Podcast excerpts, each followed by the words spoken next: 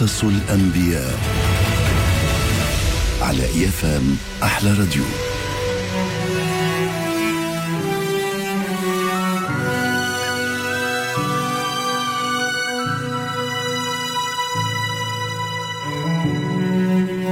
قصة اليوم هي قصة يوسف عليه السلام.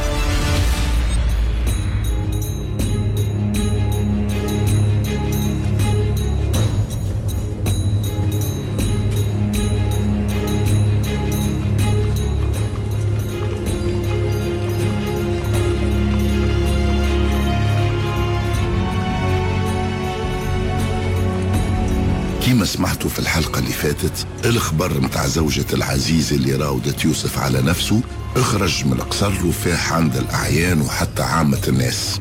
لكن اللي اهتموا به أكثر هما نساء الأعيان والأمراء. وكيما تعرفوا ولات هي المحور متاع سهرياتهم وما خلاو فيها شيء بالتقطيع والتريش.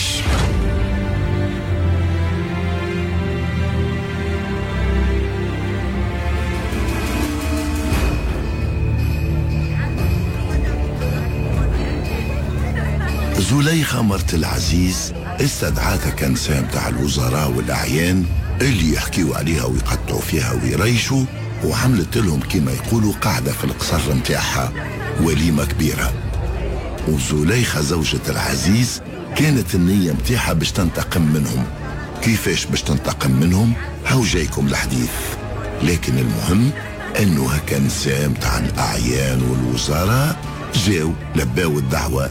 ها هاوكا جاوها باش يشوفوها من قريب ويزيدوا ينسنسوا ويهزوها ويحطوها من فوق اللوطة وربما يشوفوش هكا الخادم اللي صارت معاه الواقعة.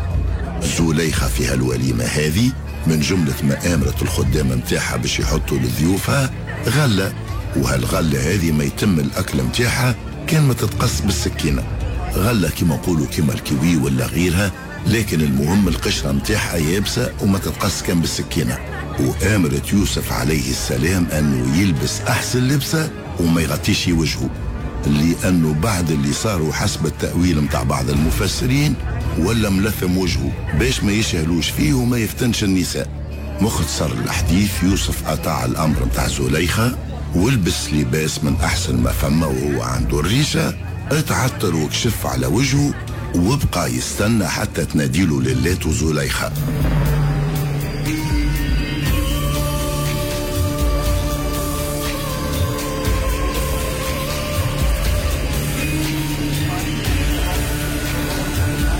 في المرحلة هذه بالذات الضيفات متاع زليخة كل واحدة كانت عندها في يدها سكينة باش تقصها كالغلة. وفي الوقت هذاك زليخة نادات اليوسف عليه السلام على أساس باش تأمروا بحاجة.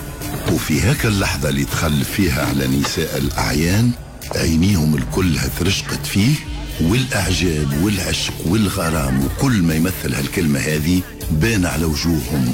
وهما قاعدين يقصوا في هكا الغلة وما فاقوش أنه هكا سكاكن تعداو الكفوف يديهم وجرحوا رواحهم والدم سال منهم وهما باقي باهتين في يوسف عليه السلام وفي جماله الفتان الكلهم قالوا سبحان الله اللي خلق هالجمال هذا. وفامهم بقات محلولة طاقة كما يقولوا من الحسن متاعه وجماله وما صدقوش أنه هالزين هذا الكل؟ يكسبوا بشر. وأكيد أنه ملائكة. ومستحيل واحد من الإنس يكون بك الحسن هذاك. كما قلنا لكم جرحوا رواحهم وما حسوش حتى بالوجيعة من فرتك الدهشة والذهول. وهالصورة هذه للشيء اللي صار مذكور في كتاب الله العزيز. بسم الله الرحمن الرحيم. فلما سمعت بمكرهن أرسلت إليهن واعتدت لهن متكئا وأتت كل واحدة منهن سكينا وقالت اخرج عليهن. فلما رأينه أكبرنه وقطعن أيديهن وقلن حاش لله ما هذا بشرا. إن هذا إلا ملك كريم. صدق الله العظيم.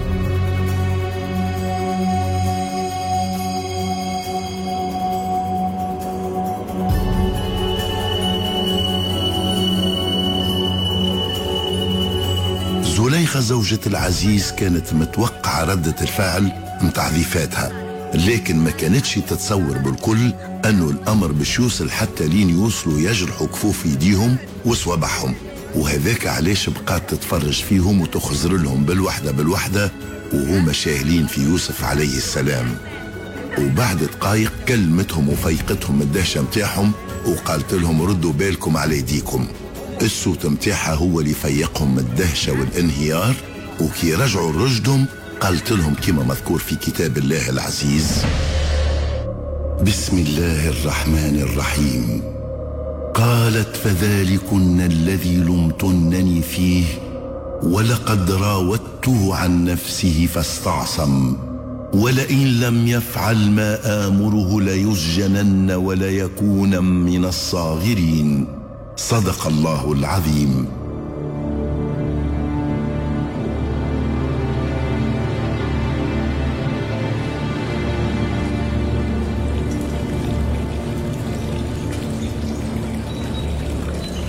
زليخة في هالموقف هذا وراتهم الجمال متاع يوسف عليه السلام باش يعذروها وباش تفكرهم في الكلام اللي قالوه فيها كيفاش تعشق الخادم متاعها وبطبيعة الحال لا خلاو فيها ولا بقاو. وبعد اللي صار لهم وقت اللي شافوه عذروها. وفي بعض الروايات للتفسير وتأويل هالآيات البينات فما شكون قالوا والله أعلم أنه هكا نسام تاع الوزراء والأعيان اللي كانوا ضدها ولاو يعاونوا فيها باش توصل لمبتغاها. وقالوا أنه زليخة باقي مفتونة به وما أيستش وهددته أنه لو كان ما يلبي لهاش الطلب نتاعها تتسبب له في السجن. وحسب تأويلهم كان ساب ذاو يحاولوا يقنعوا يوسف عليه السلام باش يلبي لها طلبها. ومش كان لها هي حتى هما زاد كيف كيف. كانوا عاشقين فيه. يوسف عليه السلام بقى ما بين زوز خيارات. يا يستسلم لفتنة النساء يا يدخل الحبس كما هددته زوجة العزيز. وهذا واضح في الآيات البينات للذكر الحكيم. بسم الله الرحمن الرحيم. قال رب السجن أحب إلي مما يدعونني إليه وإلا تصرف عني كيدهن أصب إليهن وأكن من الجاهلين. صدق الله العظيم.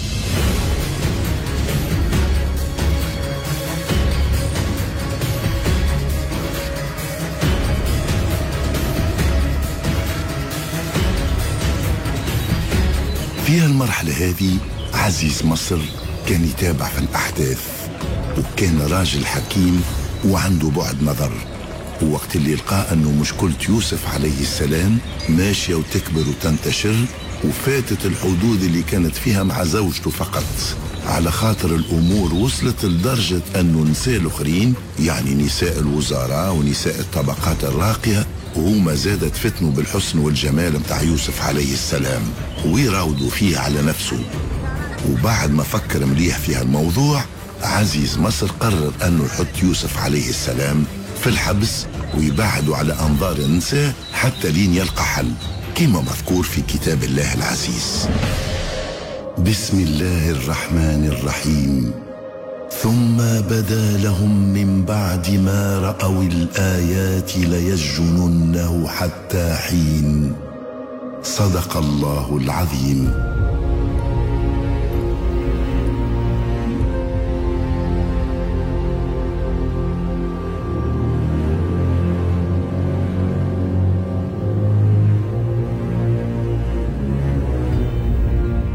يوسف عليه السلام كما تعرفوا مظلوم.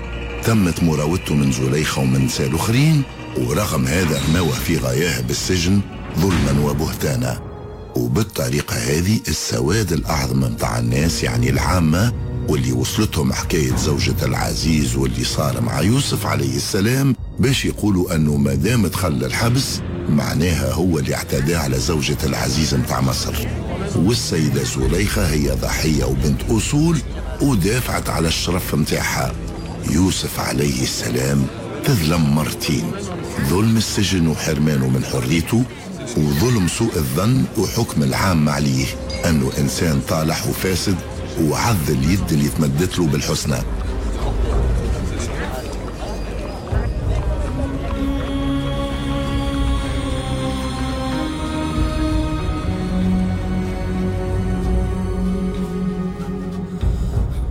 فيها الحقبة هذه وفي وسط السجن يوسف عليه السلام كان يعدي نهاره في عبادة الله.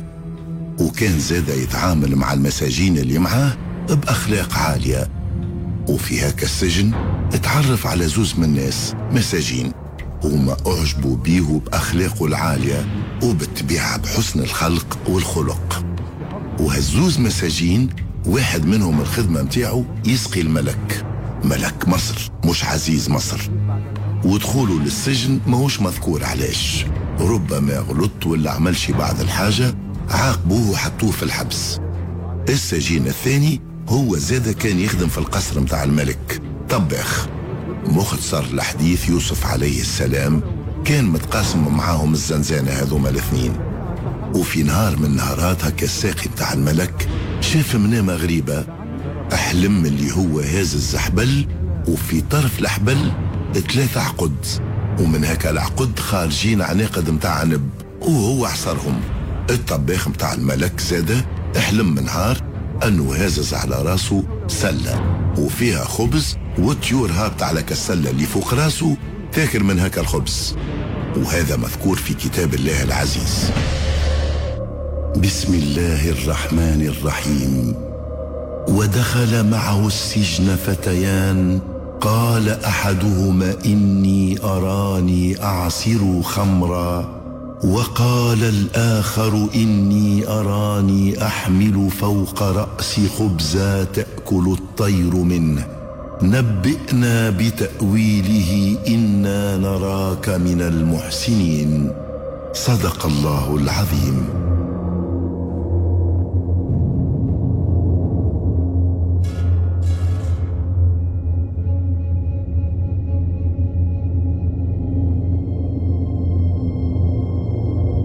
كما سبق وقلنا لكم يوسف عليه السلام كانت عنده الموهبة في تفسير الرؤى وإلا بأكثر دقة تعبير الرؤى. وهكا الساقي والطباخ متاع الملك طلبوا منه باش يعبر لهم على المنامات متاعهم. يأولهم يفسرهم باش يفهموا معناهم. يوسف عليه السلام اقبل. بالنسبة للساقي قالوا أن الرؤية اللي شفتها في منامك التفسير متاعها راك باش تخرج من السجن وباش ترجع لخدمتك في القصر تسقي الملك. بالنسبة للطباخ اللي يحلم أنه على راسه سلة متاع خبز والطيور هابطين عليها وياكلوا منها في هكا الخبز وبالتحديد طيور جارحة يوسف عليه السلام قال له أنه تفسيرها للأسف راك باش يتم أعدامك باش يتصلب وتجي الطيور الجارحة تاكلوا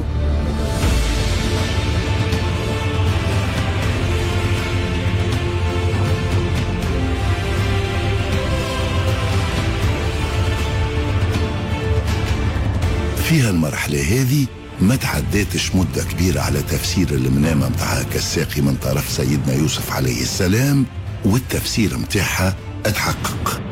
لأنه الحراس متاع السجن جاو علموه وبشروه أنه قاع الإفراج عليه وباش يرجع يخدم في القصر ويسقي الملك كالعادة لكن بعد ما علموه الحراس باش يحضر روحه ويخرج يوسف عليه السلام طلب منه أنه إذا كان يقابل الملك يعلموا أنه فما إنسان مظلوم ومرمي في الحبس من مدة كبيرة وما تمتش المحاكمة متاعه؟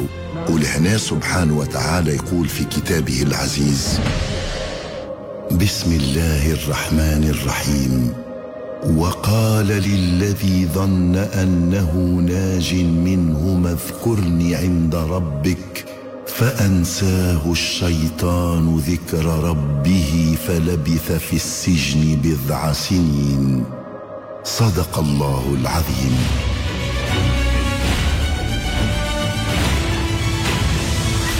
لهنا نقول لكم إلى اللقاء في الحلقة الجاية. وبقية الأحداث متاع يوسف عليه السلام تسمعها في نفس التوقيت في برنامج قصص الأنبياء على اي أحلى راديو.